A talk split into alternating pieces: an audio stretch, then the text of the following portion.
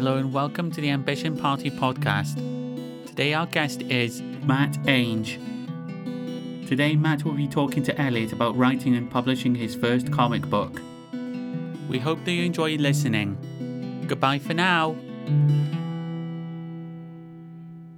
Could you just um, introduce yourself, please? Um, hello, my name is Matt and I work at Tape. So, Matt, um, first of all, Um, from the very beginning, how did you get into comic books? Um, well, that's a good question. Um, I got into comic books because I like certain comic books. Like I've got loads of The Simpsons comics, and I've always been interested in trying to do my own versions of comic books, and so yeah, so that's how I got into comics. Just reading The Simpsons comics and mm. trying mm. to come up with my, my own ideas, basically. Okay. And um, what got you into creating uh, comics centred around Tape? Well, I joined Tape in twenty fifteen, and a couple of years later, um, a person called Andy had um, come up with an idea of doing a um, group session called The Writer's Room, where it gave the opportunity for people like me and many other um, people who are interested in writing the chance to come up with our own stories. And over the next year and a half, maybe two years, um, I came up with the idea of the comic book that I'm about to talk to you guys about, the Rico Storm comic book. Yeah, so that's how I got involved in working on this comic book. How did you come up with the idea for the comic Rico Storm? Well, um, I love loads of different um, f- action films, and in twenty sixteen, twenty seventeen I was watching Die Hard, and I love that film, the, the best film, one of the best films I've ever seen. Yeah. And I thought, why not try and do my own version of that? A British version, but in different scenarios such as restaurants and other buildings are available. Yeah. So give me the lowdown on the story of this comic that you've brought in today. First edition of Rico Storm, Rico's Rose's Retribution, that's a tongue twister. Part one, um, okay. Not the tongue twister, but that was not part one. But um, it's basically Rico Storm, who I based on kind of me and kind of sort of the average um, guy who the average Joe. The, yeah, the average Joe who wants to be a hero but doesn't know if he's up to it, and. Mm. Uh, Rico Storm is basically a sort of security guard for a very famous female character. I can't remember if she was an actress or something. Mm. I can't really remember from the very start. But and so he mm. um, takes her out on a meal just to thank her for all the work that she's given him, and then all hell breaks loose. Mm-hmm. And he eventually goes and saves the day. Mm-hmm. And um, on the front cover it says that the illustrator is um, a gentleman called Steve Broot. Um, can you um, just elaborate on how you got to work with him? Well, um, working with Steve Broot has been amazing because he's a very talented artist. He's got his own comic book specials called The Tales of Spoons, I think, which was an idea he come, came up in uh, Wetherspoons, somewhere near where he lived.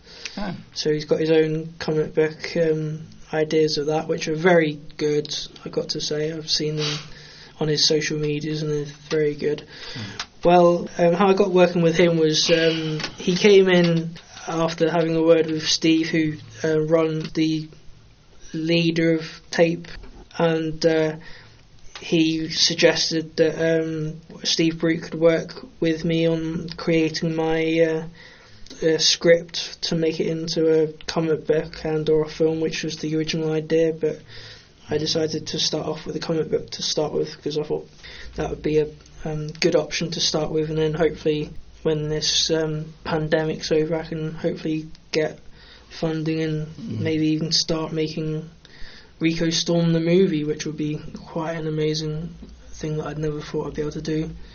Plus I never thought I'd be able to do this comic book either, which is amazing as well. Mm. Yeah. This pandemic has had an effect on many people, and um, especially with you and your work.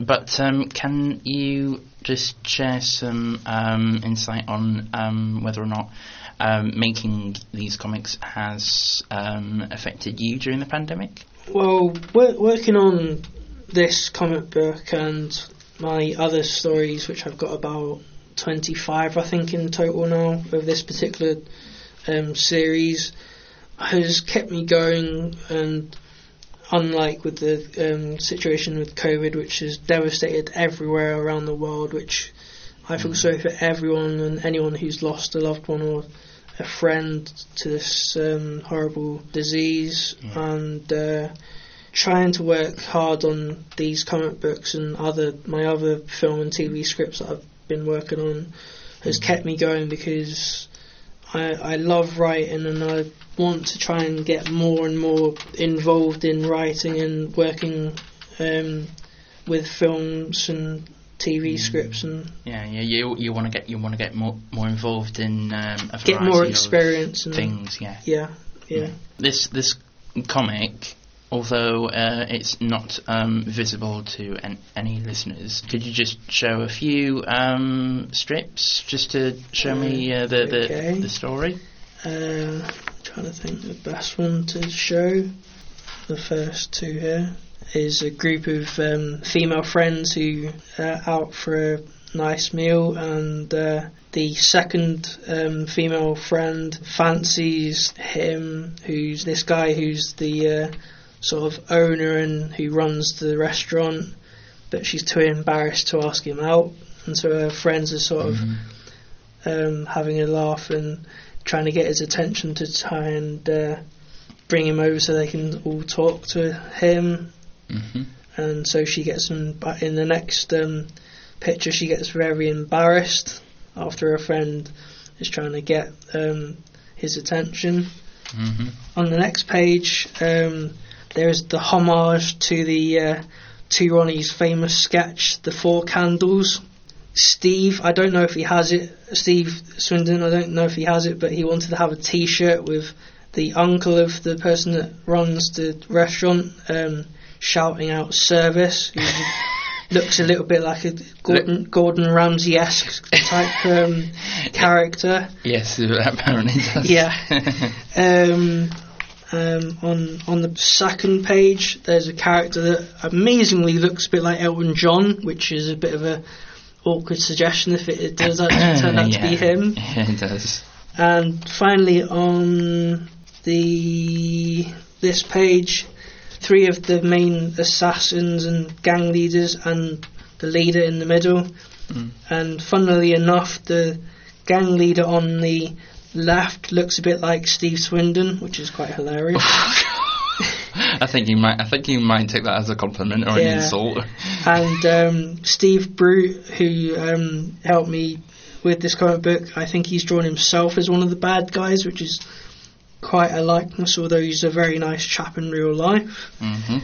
So, based, so, so some of the characters you've based on um, people off T V or actual people. Uh, Not um, or, or technically, but people who look similar to the actual person or persons.